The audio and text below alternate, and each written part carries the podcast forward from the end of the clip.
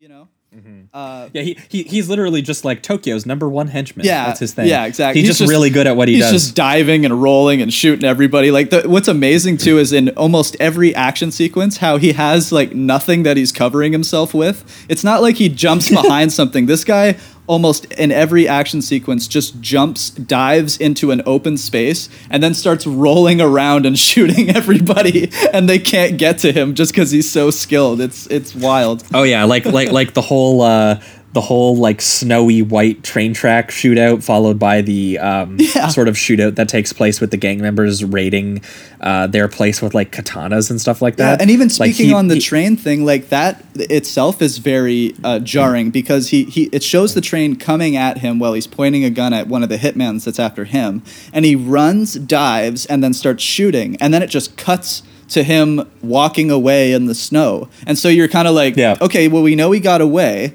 But did he kill that guy? did the train get him? Did like there's no answer until about I don't know like 10 15 minutes later when that guy shows up again and he's like, you know, why did you let me go or something like that. But he doesn't tell you Yeah, that. So yeah. you're just kind of sitting there in the dark for a little while and it's it's kind of part of his style, I guess. Yeah, no, definitely, because cause again, he just for he he doesn't seem to care just about like uh, continuity in in editing at all. He's Yeah. just like, yeah, we're just gonna cut to the next thing. That's it. I'm gonna the bare bones. Yep. That's what I'm. you know that he got away and that's all you needed to know. Yeah, well, because I, I think after that scene, he is saved by a former Otsuka henchman. Otsuka is the um, the uh, head of the gang who's trying to take down who's Kurata boss. okay, is this the guy Um, that beats everybody up on that hill in that wide shot? Yes. yeah. Yes. Takes on like So six guys.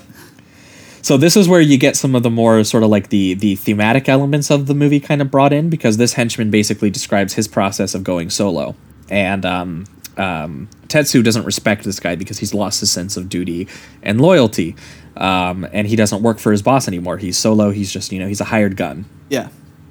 But you could tell that he still has some sort of ethical or moral code because he, you know, he he saved this other henchman, and he's like, you know what, you really should just think for your own survival because look how much effort is being put into killing you just because of your relationship to your boss. Like that's wild, right? Yeah. And then he also has this this line that's really important where he says, "It's hard to know what's in people's hearts. Hmm. Their actions are like what sort of like make people who they are. It's hard to know what they really really feel about you. So having an undying sense of duty or loyalty could come back to bite you in the ass." Right. Which is obviously exactly what happens as we we Yeah. pivot kind of towards the the um, final section of the film as he there's a whole nother set piece that takes place in like a, uh pastel insanely saturated like saloon just to get that western reference in there even Yeah. more specifically and he starts a giant bar fight where people are punching each other onto tables and breaking chairs and uh, even even the, the the stripper stops before punching him because he's so handsome and it's like yeah. uh, and is like, "Oh, hey, wh- who are you?" Yeah, I think And she says you're much better than him. American men or something like that. Yeah.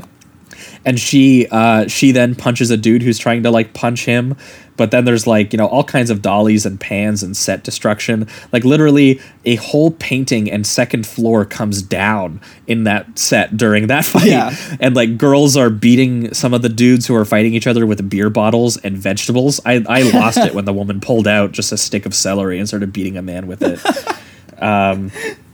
Oh my god. like ag- again the visual insanity of him doing like what is like sort of like that that old school uh 50s western bar fight Yeah. like something that we've we've we've seen before um and again just taking it to the to the next level but then also having it be kind of pretty violent like some of the deaths in this are you know like there is one dude who gets like his his his eye mutilated when it gets shot and there's there's all kinds of uh, hurting and maiming and killing and eventually what this does become is a movie about henchmen who put their own bodies on the line for their bosses Yeah. because really the main characters in this film are all the other henchmen he's hurting and he realizes that he actually by the end of the film has more in common with these these these henchmen than he does you know his his actual uh, boss and the whole point is that he is going to become the Tokyo Drifter, the titular Tokyo Drifter. He's going Right. to go on his lonesome. And there's actually a part in this where um, one of the rival henchmen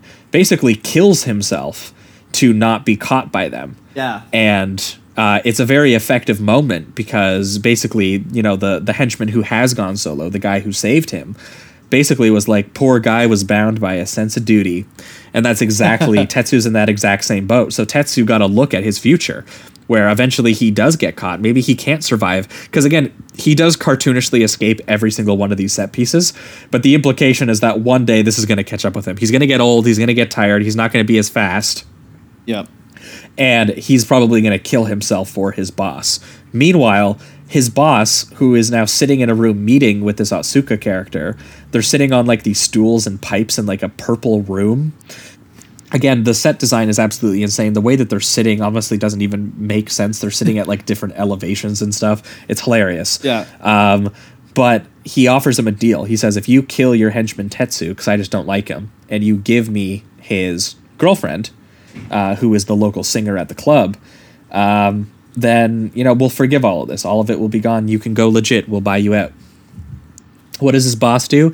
Immediately fucking sells him out, dude. Yeah, yeah, yeah.